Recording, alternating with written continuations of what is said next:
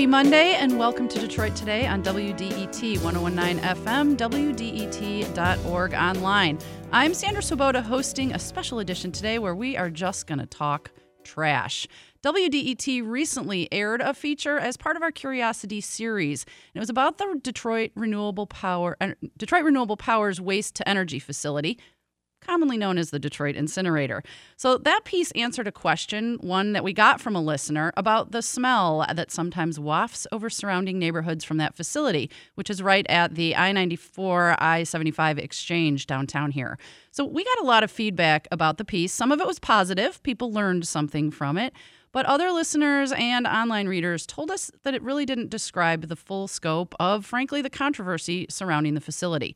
So that was not the objective of that piece, but we thought it would be a good time to revisit the issues and further explore the complexities of it. So this hour, we're going to talk at length with experts on these issues and open the phone lines for anyone to participate in the conversation.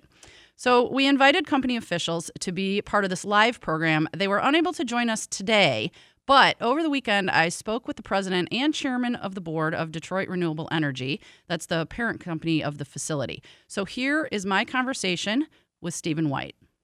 Why do you think there is so much discussion and really so much controversy about your facility here in Detroit? I think that there's a lot of good things to discuss because what we've done is really revitalize two assets in the city that are extremely important yet have fallen into disrepair.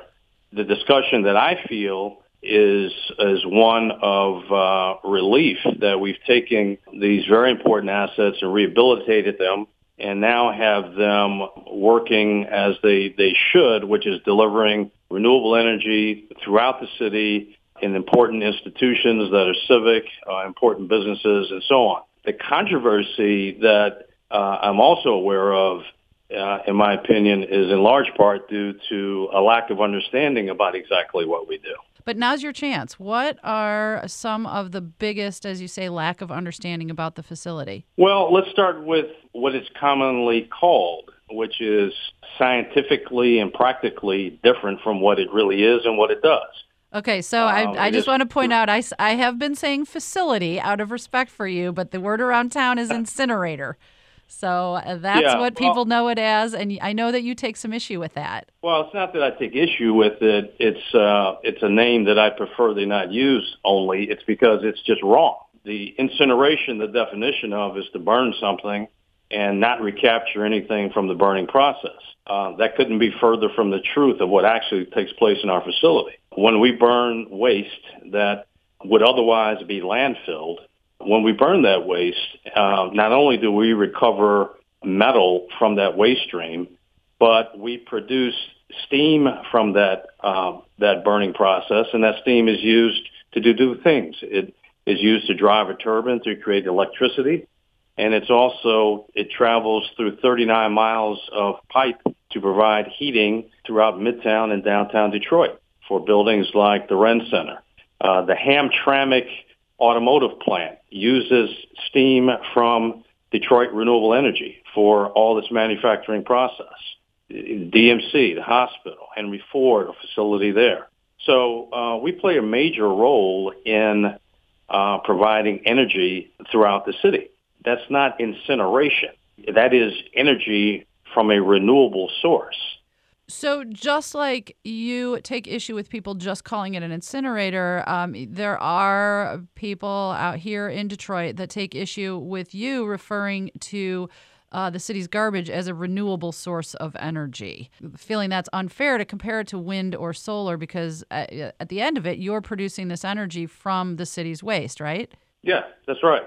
So, the waste would, but for us taking this waste, and extracting renewable energy from it, it would go to the landfill and it would, um, I'm not sure what it would become in 20 or 30 years buried underground, but uh, we are producing something from a discarded material. So it's not, here's the important thing to understand. It's not our definition.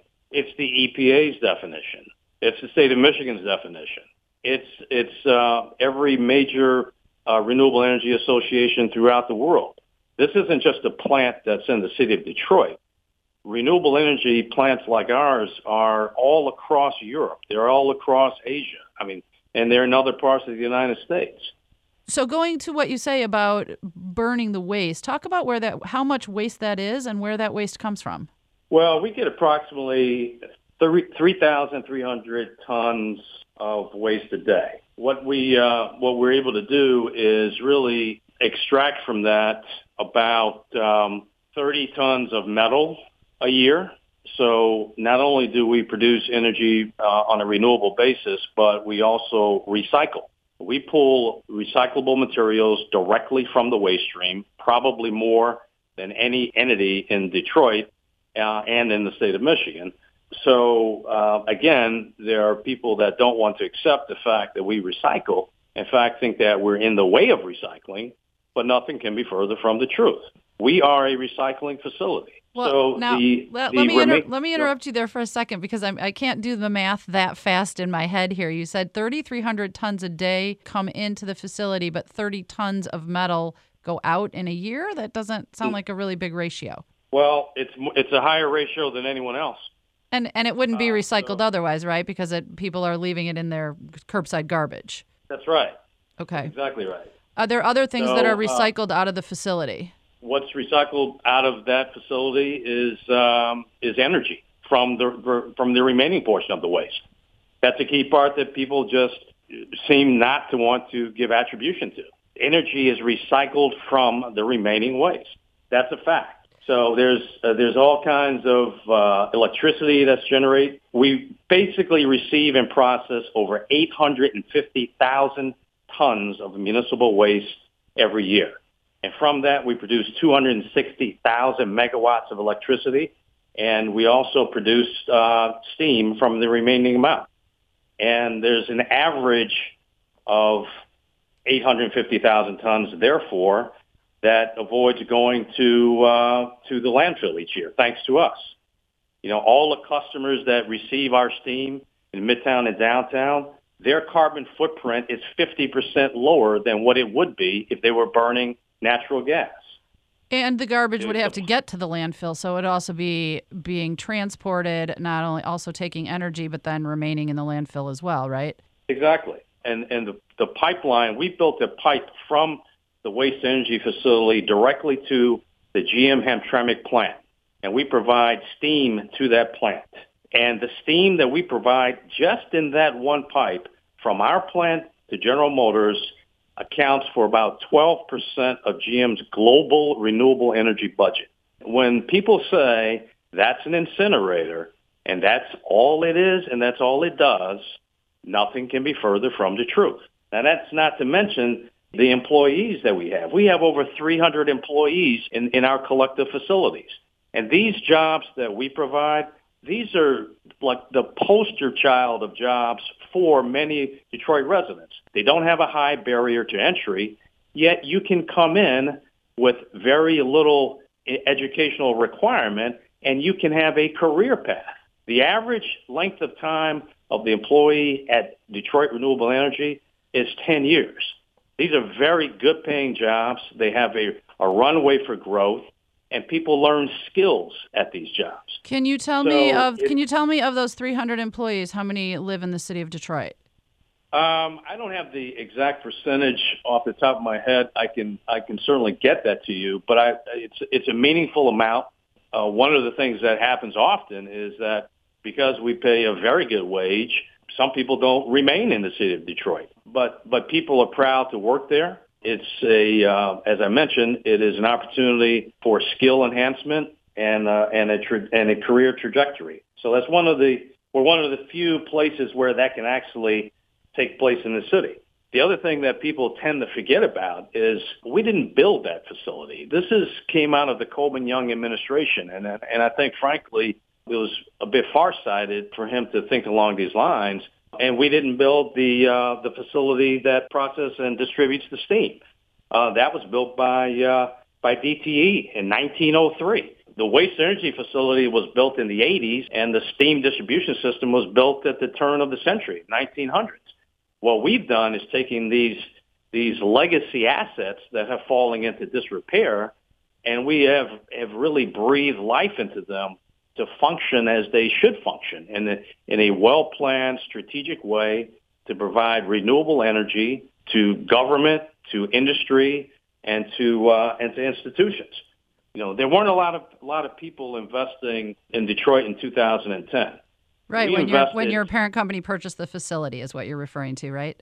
Exactly. We invested over sixty million dollars in the city of Detroit when very few people were writing any checks. That's how much we believe in the city of Detroit. So we we have a strong financial commitment. We've never said we're a perfect organization. We strive for perfection. And I believe that in striving for perfection, you will be an above average to excellent organization. And that's what I believe that we are. And that's what we will continue to focus on. You're listening to Detroit Today on WDET. We're 1019 FM and WDET.org online. I'm Sandra Svoboda, sitting in today as host. And we're talking with Steve White. He's president and chairman of the Detroit Renewable Energy Company, which is the parent company of the facility many people call the incinerator. We are having a discussion about many issues, one of which is the name of it. But Steve, let me ask you this. You mentioned about how, you know, you're not a perfect company, and we certainly understand that we live in a complex world and for everything we do as humans on the planet this these days, there's a byproduct. So I want to dig into two of those of your facility here in Detroit. One is the air quality conditions, and I want to talk a little bit about the monitoring that goes on. And the other part of that is the odor that people smell. So, one relating to air quality in terms of numbers and measurements, the other one relating to air quality of quality of life as the downtown, midtown, and surrounding neighborhoods uh, populate and repopulate here in the city. Take us through where you are now in terms of monitoring the air quality, and then we'll talk about odor next. M- MDEQ is the gov- is is um, the state's uh, governing organization related to our business operations. And you're currently so negotiating consent order with them now? We are in frequent dialogue with MDEQ because of the nature of our business. We are always trying to uh, to better the relationship that we have with not only MDEQ but their EPA mandates that we have to meet and the surrounding community. The the larger picture of the the measurement points that we have in, in terms of the the daily operation of our business, we feel that we run a very tight ship. But as I mentioned, we're not a perfect organization. So we're we're constantly engaged with MDEQ and and they with us. You know, as as they are monitoring us, uh, we monitor ourselves. But what's more importantly is that they monitor us as well. And whenever there is a, a need for us to to have conversations about our operations, we're we're always happy to do that. If there's a way that they can suggest that we can improve things that we don't know about, we're certainly open minded. But at the end of the day, we are incented because uh, we're a professional organization, and and really the the efficiency of our of our organization is is important to us, but not to the point where we sacrifice our corporate responsibility. So we're focused on on how we uh, uh, operate as well. So uh, wait, I want to I want to get you back on the proposed consent order though, because there was a public meeting last month here in Detroit, and that's been kind of under discussion since late in 2016. Where are you guys with that consent order, and when might we have one finalized? This is really a question for MDQ. I mean, there's there's a public hearing on that. We have constant dialogue about that that particular consent order. It it has um, uh, not been finalized because it's it's uh, it's a it's a complicated process, and we've just come out of of the hearing. And so when they're ready to to finalize that, it'll be final. So this is this isn't really a question for me. It's really a question for them. Their process. They're you, the, they had the hearing. Do you object? Public, do you object to what they've proposed in terms of, I believe it's about $150,000 in fines and then the continued self monitoring monitoring that you guys do about your emissions quality? Um, we have uh, we have given our reaction to their um, their proposals, and um, and that's that's all I'm going to say on that matter.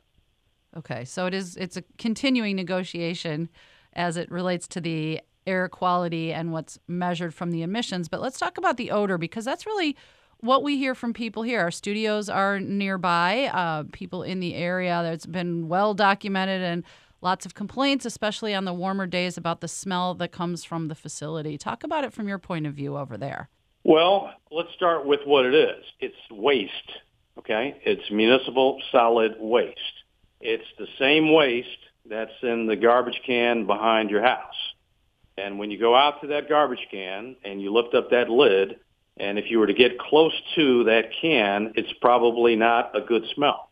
The thing that I think people need to understand is that we don't create the smell.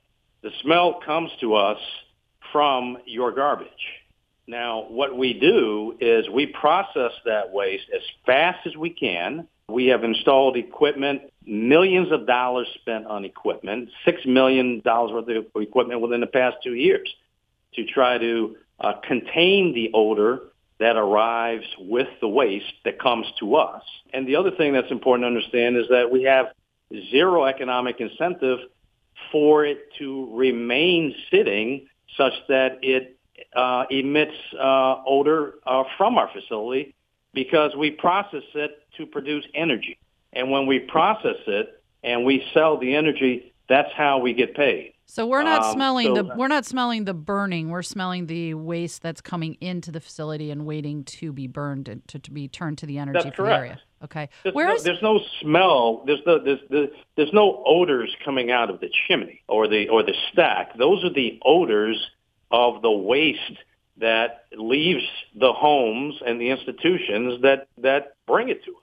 And where does that waste you know? come from? Just the city of Detroit, or are you taking it in from other municipalities? Uh, the majority of our waste comes from the city of Detroit, and there are. I know there's some confusion about that point. It is within the city of Detroit that majority of our waste comes from, and there's some waste that comes from outside Detroit. But I think the important thing is that the 50% carbon footprint reduction that comes from those that use our energy, all those facilities are in Detroit. We've got just a minute or so here left to talk, Stephen, and I want to give you a kind of a look forward with the kind of facility that you have, the using municipal waste to turn it to energy. Where's the technology going, and where do you see this industry headed in five or ten years? Well, I mean, we at the end of the day, uh, we are a we're part of the solid waste management chain, and we're also a creator and distributor of energy. And um, I think that there's some there's some really creative things on the energy front that uh, that we're involved in. For example, I mean the the biggest example was the, the the pipeline that we built using our own funds from our waste plant directly into GM you know, increasingly we're we're being asked by developers, by corporations. They come to us with very, you know, strategic questions about how to solve energy problems within their facilities. That's what we're spending a lot of time doing. But if so I'm we'll if, but if we'll I'm looking con- at that from kind of an incentive standpoint, it's we're we're missing one of the R's in what we hear from the environmental groups in the reduce, reuse, recycle. There's not really an incentive for anywhere to be reducing the output of, of garbage that they have, the the reuse and reduce side of it, and instead coming in to your facility for the incineration to turn it to energy? I'd, I'd respond to that in two ways. Okay, first of all, we are not the panacea for recycling. Individuals and others need to take responsibility for that themselves. We already recycle. We recycle, as I mentioned, about 30 tons of metal a year from the waste stream. So we're not in the way of recycling. The other thing that, again, people are losing track of, and I've mentioned it throughout this this this um, this show, is that we are renewable. We are taking something that otherwise would be discarded, and we are creating value. If anyone refuses to acknowledge that is because you simply don't want to know the truth. Okay, that was my conversation over the weekend with Stephen White. He is the president and chairman of the board of Detroit Renewable Energy. That is the company that purchased what we commonly call the incinerator, the facility that burns trash from the area and turns it into energy for downtown and midtown. I'd like to invite you to join the conversation. We have some guests in the studio who have plenty to say about what they just heard, and we want to hear from you as well. 313 577 1019. Stay with us on Detroit today. We're going to talk some more trash in just a moment.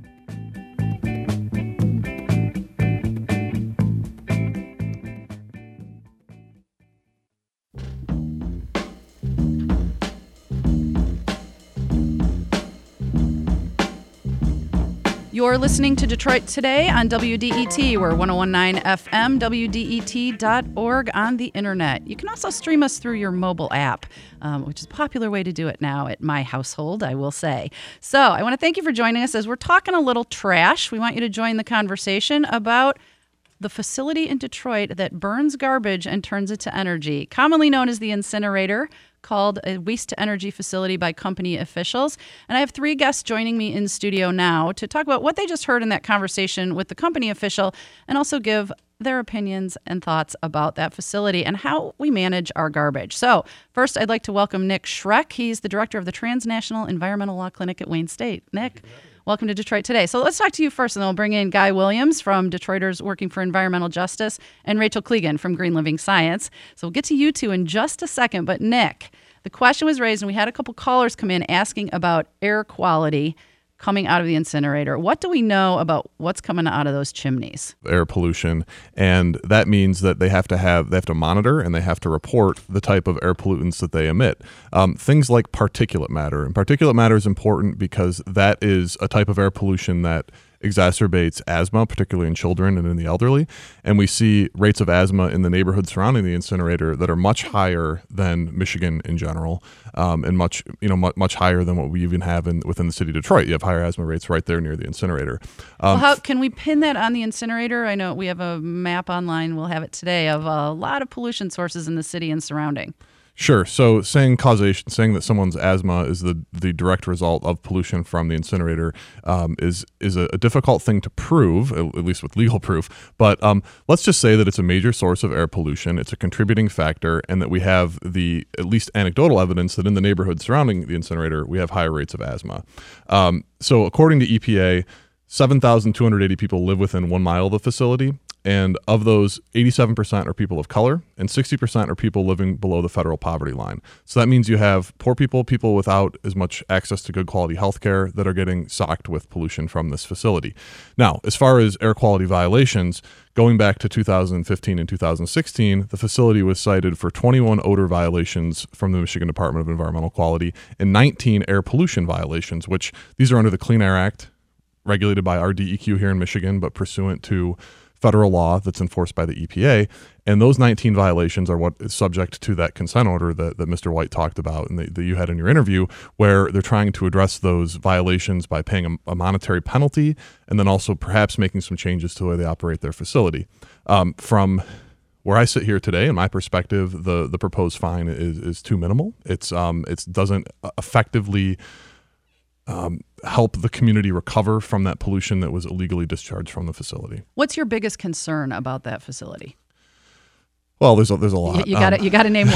I got to name one. Well, I would say the the inability of the facility to consistently operate within its permits and to consistently operate under the law. That is my biggest concern.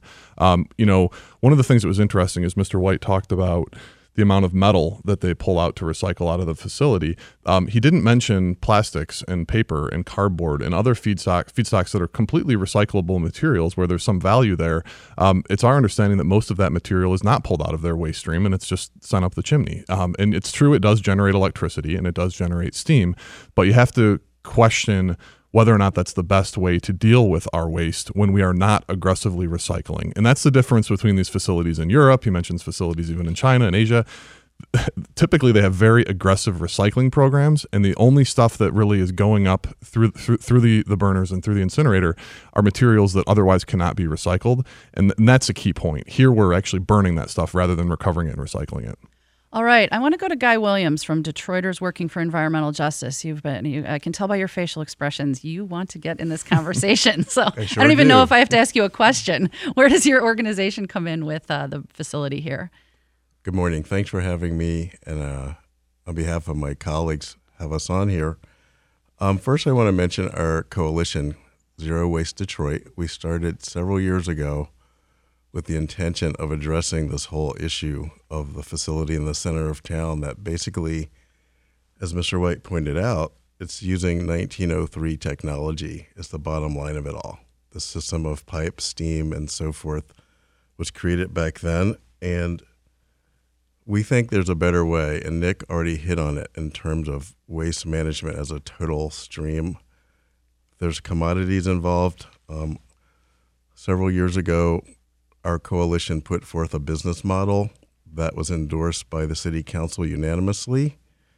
And the fundamental principle of that was to ramp up recycling and to try to pull out of the waste stream as much that has value and can be remanufactured through clean manufacturing and capturing employment, tax base, and things like that in the city. Another point is that the legal structure, you need to really understand the big picture of the regulatory structure for all air emissions. Just last week, our coalition, the Community Action to Promote Healthy Environments, released our report where we've studied the air quality collectively in Detroit and downriver communities, and there's some very startling information that's brand new. First of all, two to three people a day in our region are dying, and we know that they're dying attributed to exposures to bad air quality. From a variety of sources we have here. It's a mixture of sources. Yeah. And so, just to be clear, this particular facility downtown is, is a big part of that soup of, of pollutants. And one of the, the limitations of our regulatory structure is that it's set up in a manner it doesn't take into account the interactive effect. And that's why the point that Nick raised is so important about the performance. Um, this facility has had different types of violations, more than 300 violations in less than two years' time and we are waiting for that consent order to see if that will help with anything. I know that's being negotiated. Um, I want to bring Rachel Klegon into the conversation now. She is with a group called Green Living Science, and they do environmental education in the city, in the schools. And Rachel, I'm actually really curious how you talk about the incinerator, about what it does in taking trash, making energy. How do you describe that to the students um, who may be living within its shadow? Great. Yeah. Well, thank you for having me here. I'm very happy to be a part of the conversation this morning. Uh, with Green Living Science, we were invited into the schools to talk about recycling and to uh, provide environmental education. So the first part about talking about recycling is really talking about where does our waste go. Uh, one of our favorite questions to ask is when you when you put your trash at the curb, what happens? It doesn't just go away. So that that's where that's our starting point. Um, so we do talk about where it goes. We talk about how most of the rest of the state, the our trash goes into the landfill, and how much um, money we're losing by sending our our trash to the landfill. And then we talk about how in Detroit we do burn our trash. And what I usually say to the students and and to adults is that it's great technology that we have. Um, they're they're using this technology all over the world to to burn trash to make energy. However, when we put the wrong things in that facility, then we are we have the um, we can be creating air pollution. So what we're really trying to do is teach kids to have even before recycling to have a good understanding of what those materials are. So it's important that we teach them not just that plastic goes in the recycling, but that plastic is petroleum based. So they understand why is it why is it a poor choice to burn things that are petroleum based. And why is it?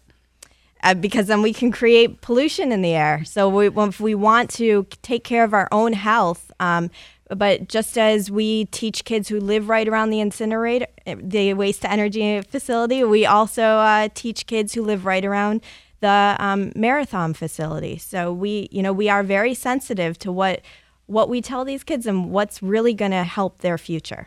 Okay, I want to go to the phones. Uh, and everybody here wants to jump in too. I will get back to you guys, the guests, in a moment, but I want to go to the phones. Um, we have Daniel who has been listening to the conversation and wants to weigh in. Daniel, welcome to Detroit today. Hello, thank you for having me on again. I think this is two weeks in a row. Um, I was involved in the uh, uh, protest against the incinerator about 10 years ago, and, and we were very successful in uh, getting the attention of Kwame Kilpatrick on his way out the door, and he actually uh, denied renewing uh, the permit for the incinerator, and then Bing stepped in and renewed it for whatever reason he thought was best. But um, my question is is uh, is there a limit on the amount of plastic that they're allowed to burn? Is there a percentage limit? And also, you know, I've always been concerned about the schools surrounding the facility and why they haven't been forced to put some sort of an air monitoring box on the playground. It just seems like it's a ridiculous thing that they're doing that close to elementary schools. And I'll take my answer off the air. Okay, Nick Schroeck has an answer for you.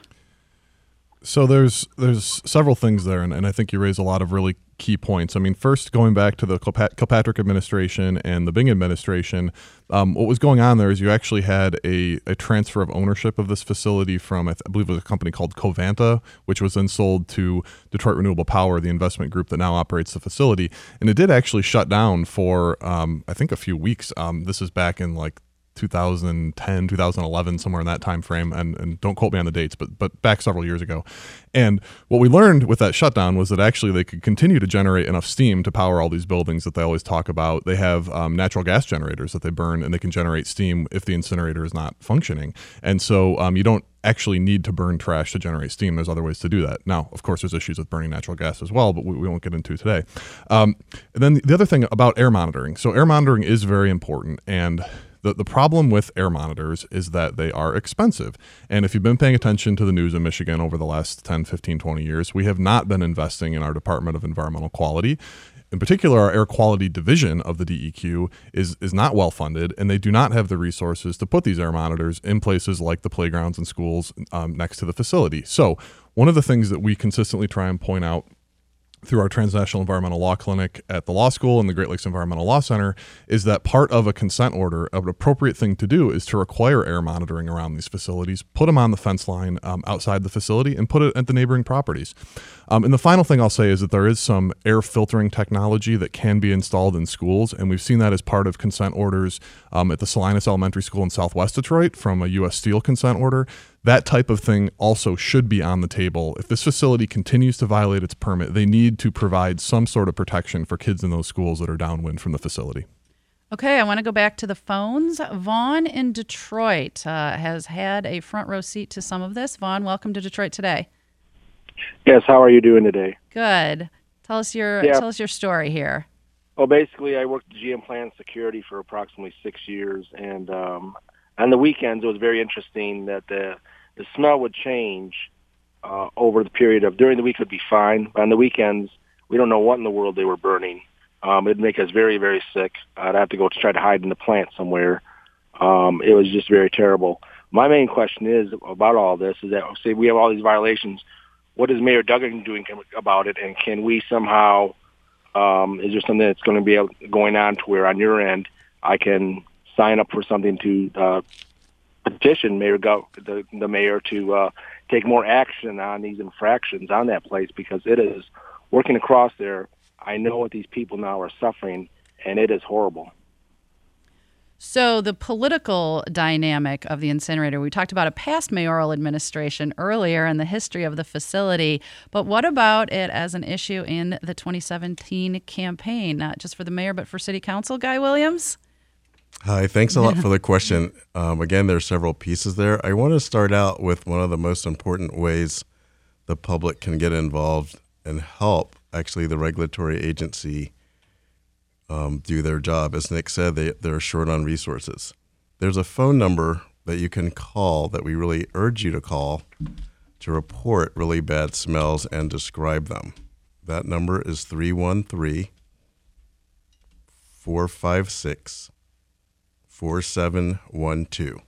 All right, we'll get that up on our website too. Thank you, you very guy. much. Um, and I want to speak to a political framing, and that is that for those who may not be familiar with the regulatory system, there's three layers of it primarily your federal level, your state level, and your local level. The Clean Air Act is our federal overarching law, but every other level can set more strict standards if they so choose. So one of the, the initiatives that Detroiters Working for Environmental Justice is involved in, we have a, a array of colleagues, sister groups with us called the Detroit Environmental Agenda, and we will be looking to raise this dialogue all through the election season. So look out for our material. And what we want to see the mayor and city council members do is step up and be more assertive around how to protect our health. I think it is important to remember that uh, the facility is a, a private company. So when we're talking about how to engage governmental officials, the, uh, the what I see really is the best is is through regulation. Um, so how we're doing this through the EPA, how we're working with DEQ, um, and and how we're engaging these private companies because this is one example of um, many private companies around our city and state that we could all be working a lot closer with to make sure that our, our health is better, better for the city. You're listening to Detroit Today on WDET. That was in reverse order. Rachel Klegon from Green Living Science and Guy Williams from Detroiters Working for Environmental Justice. I'm also in studio with Nick Schroeck from the he's the director of the Transnational Environmental Law Clinic. I'm Sandra Svoboda hosting. We are talking trash, and we are going to come back in just a moment with more of your calls. Give us a ring. Tell us your story. 313 577 1019.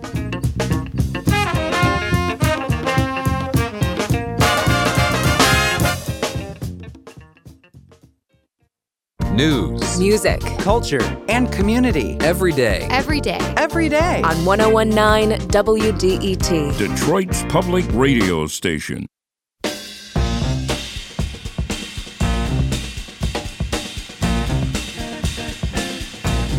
You're listening to Detroit Today on WDET 1019 FM, WDET.org online. I'm Sandra Svoboda talking trash with you today. What do we do with our garbage? Well, in the city of Detroit and uh, in a lot of the surrounding communities, that waste that you put out on the curb comes downtown. It goes to a facility where it is burned and turned to energy.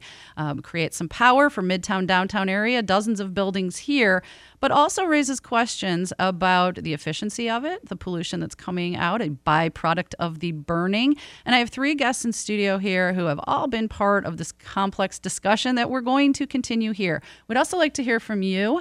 313 577 1019. What's your thought about the incinerator, the waste to energy facility?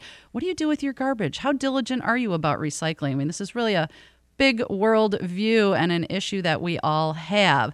So, I want to talk a little bit about how we're getting information about what's going to, into that incinerator. Nick Schroeck, we've heard some fa- some facts and figures from different people during this hour about how much waste goes there and what comes out. How do we get that information? How can people get that information? How can we do a better job reporting about what's going on at that facility? Well, it's, it's first of all, it's not super easy to find this information, and I don't know that that is intentional, but it certainly has the effect of making it difficult to find it out. So, um, what what we've done is we've looked at the solid waste reports that any of these solid waste disposal facilities, including um, the waste to energy facility, Detroit Incinerator, they have to submit reports with their county. And so we can look at these county reports, and then those reports go up to the state of Michigan, and we can track waste, how much waste is being disposed of at different facilities, um, and what types of waste. And so, one thing that's interesting is in 2015, 66% of the household waste that went to the incinerator came from Oakland County. So, 66% of the waste. This is 2015 numbers. Um, 19% came from Wayne County. And another thing to just point out is that all of these customer communities that are sending trash, the garbage trucks to the incinerator, they negotiate different rates for we call these tipping fees. That's when the truck backs up and tips the garbage onto the scale, and depending on how much it weighs, you get charged a certain rate. Okay, so for contra- by contract, the city of Detroit pays twenty-five dollars per ton to dispose of garbage at the incinerator. Okay, so Detroit residents are paying twenty-five bucks a ton to dispose of waste there.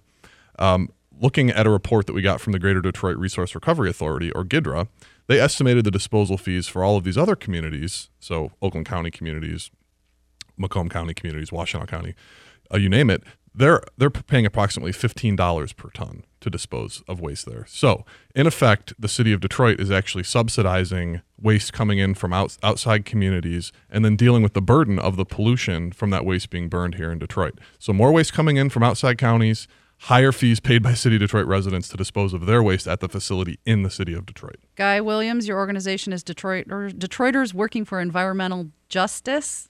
This might be a leading question. Is there justice in what Nick just said about those costs? Well, of course, absolutely not. Um, to pay almost 50% more per ton to help poison your city, that's just crazy. Um, I, I want to speak a little bit about the problem overall and why this all matters. We're, you know, as I mentioned before, the this I still call it the incinerator. They want us to call it something different. I could just call it a trash burner. I mean, bottom line, the notion of using heat to generate steam to generate other um, create other amenities that's fine in and of itself. You can do that with solar power. So I'm not here really to argue about the technology, but I want people to understand, for example, as Rachel mentioned, when the plastic is burned, what happens? You create byproducts such as mercury releases, dioxin releases, furan releases, different kinds of chemicals. The whole family of chemicals gets into our fish and our food chain. People And people don't know that there are levels of, of fish advisories on every single body of water in the Great Lakes to limit how much fish that we think it's healthy to eat. So that's a I like that way of making a direct connection for people. I think sometimes these issues are so big and so complex that it's hard to bring them down to what it means in your everyday life. And Rachel, that's your business at Green Living Science. How how, do, how teach us from your from you teaching the children? How can we all learn more about this issue and, and understand these things better? Sure. And well, and I also wanted to um, go back to the idea of the where our trash comes from because we are doing a lot of education in Detroit to teach about recycling and to teach about reduce and reuse. And we Detroit now does have curbside recycling, and we've been increasing the amount of curbside bins on the street. We almost we have just about twenty percent of the households that can recycle do have a recycling bin right now, and because of that, we have seen a slight decrease in the amount of trash that goes that Detroit sends to the waste to energy incinerator. Um, we've seen almost uh, about 340 tons decrease that goes that's being burned in the incinerator from our curb from the trash that's picked up at our curb in one year. Um, so what although we've been doing a wonderful job and we've seen that education is able to actually help change habits, if we don't have these other levels of legislation um, to protect from other areas, then then we, we aren't helping ourselves as a state. I want to remind everyone you're listening to Detroit Today on WDET. I'm Sandra Svoboda. We are talking trash. I just like saying that um, because you don't get to say that often on public radio. but we are talking about, I mean, really a serious issue of what we do with our garbage. And in Detroit, much of it gets burned, turned into energy. Maybe not the greenest kind for the city of Detroit, but that's what we have, and that's what's done for surrounding communities. Early in the program, we heard from an official from the company that owns the incinerator. We talked with Stephen White. He's president and chairman of Detroit Renewable Energy. And we did invite officials from the Michigan Department of Environmental Quality to be on the show, and they declined. Uh, Mr. White had a conflict with doing it live, but we talked to him over the weekend and played that interview earlier. So I want to I want to kind of stick on this. What what can people do in their everyday lives if they have a concern about the environment, if they have a concern about how their garbage is disposed of? What what's the what are the best things? Guy Williams from Detroiters Working for Environmental Justice.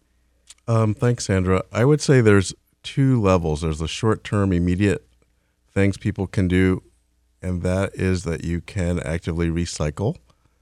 If you go to um, the Zero Waste Detroit website, zerowastedetroit.org, you can register to get recycling bins and information on how to do that. As Rachel mentioned already, our recycling rate has gone from less than 10% of households in 2013 to our most recent numbers right around 20%. So we're really picking up speed um, nicely. We really want to get up to around 80 or 90% participation of households.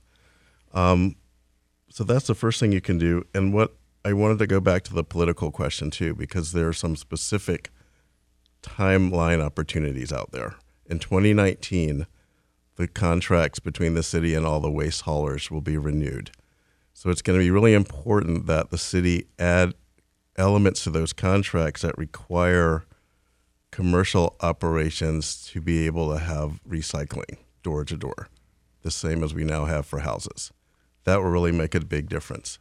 So for people to speak up, ask for those kind of things from city government is really important. So political pressure, Rachel, what else? Um, education. I, I think that it's sometimes we can almost do more harm than good if we don't understand what we're really um, lobbying for. So I think that it's really important that we understand the full story. I I would love to see a really in-depth full report about the difference between incinerators and landfills and what trucking usage brings into it. And so that even if we don't just change one thing, that we're understanding how the ripple effect and how that affects our whole ecosystem. And that's where I would like to see our, our focus go. So you mentioned that ripple effect, and so did Lucy on Facebook. So I want to read her comment and have uh, one or all of you respond. Uh, Lucy says, "Can you please address the noise pollution that is happening in addition to the awful air pollution? It sounds like a plane is about to land on your house, and it lasts for hours, several times a week." The state hotline from the Department of Environmental Quality only addresses air pollution, and the city has no recourse for residents to make complaints of this nature about the noise. So we talk about the air, we talk about the smell. What about the noise? Nick Schroeck.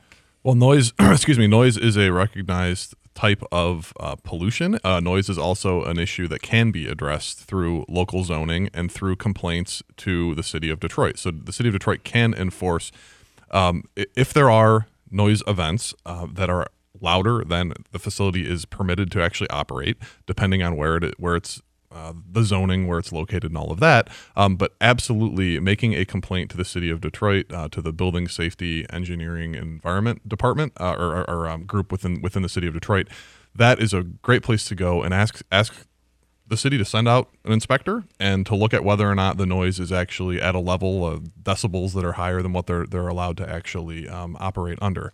Um, and just real quickly on on some ideas, suggestions for us to reduce our own waste. Um, you know, one very key point, and Rachel and Guy both hit on this, um, is that there's a lot of chemicals and things that we have in our households that are very dangerous. They're actually hazardous chemicals we have in cleaning products and solvents and things that we shouldn't just be throwing into the garbage and then expecting that they're they're going to be taken care of appropriately. In fact, a lot of that stuff actually goes up the stack here at the, here at the incinerator. And so, making sure that you pull out um, cleaners, solvents um, a, a, lot of our, our uh, cosmetics and beauty products, those types of things, also can contain hazardous chemicals. Which think about that for a minute. Um, but but not um, putting those into the trash uh, is very important. They need to be properly disposed of at um, solid waste or hazardous waste disposal events.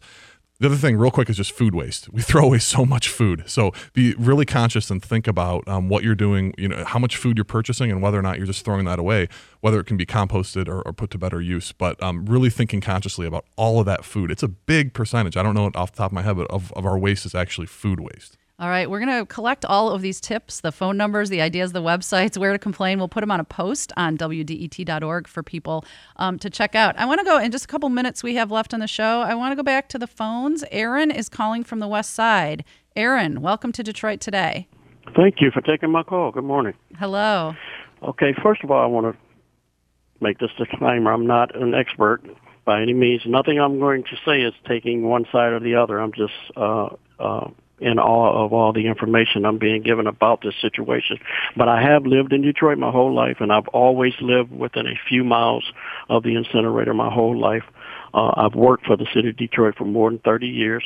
Uh, and so I'm going to make a point, but before I make that point, I wanted to say that there is no sweet smelling way to deal with garbage. So the people complaining about the smell, it's going to smell no matter where it is or what form it's in. Uh, I don't believe that the spokesperson, Mr. White's attitude, uh, his matter of fact negative attitude, is helpful uh, uh, to dealing with uh, the people's complaints about it. Uh, but also, what I wanted to say was this is a for-profit business, and we reward people in this society for uh, capitalizing and profit making, and then uh, we want to do this this judgment thing about uh, they're thinking more about profit than they are people. They're not thinking about people. They're not thinking about the environment. They're thinking about profit. My point is this. We can't separate one aspect of our society or one problem in this society and separate it from the whole society that we've built. We've built a society where we don't care about our planet. We don't care about people. We only care about profit and money and power. And then we try to uh, dissect these little incidents that happen as if we can separate it from the whole. It won't. It won't work. As long as we're a for-profit society, everything is going to be about that. Aaron, thank you for calling. And even though I have three really esteemed, educated guests in the studio, I'm going to leave that last word there with Aaron on the west side. I'd like to thank Aaron and all our callers today, and I'd like to thank our guests. We had a pre recorded interview with Stephen White from the Detroit Renewable Energy Company. I also have in studio Nick Schroeck from the Transnational Environmental Law Clinic, Rachel Klegon from Green Living Science, Guy Williams, Detroiters working for, for environmental justice. Thank you all for being here. Thank you. Thank you. Thank Thanks you. very much. You've been listening to Detroit Today on WDET. I'm Sandra Svoboda, but this show is really produced by Laura Weber Davis and Jake Neher. Program director Joan Isabella, the technical director and engineer making us sound as good as we can, Matt Trevethan. Associate producers Addie Wallace, Aaron Allen, Gus Navarro. Detroit Today's theme song was composed by WDET's Sam Bobian. This is WDET Detroit. Wayne's Detroit's public radio station, a community service of Wayne State University. Thanks for being with us.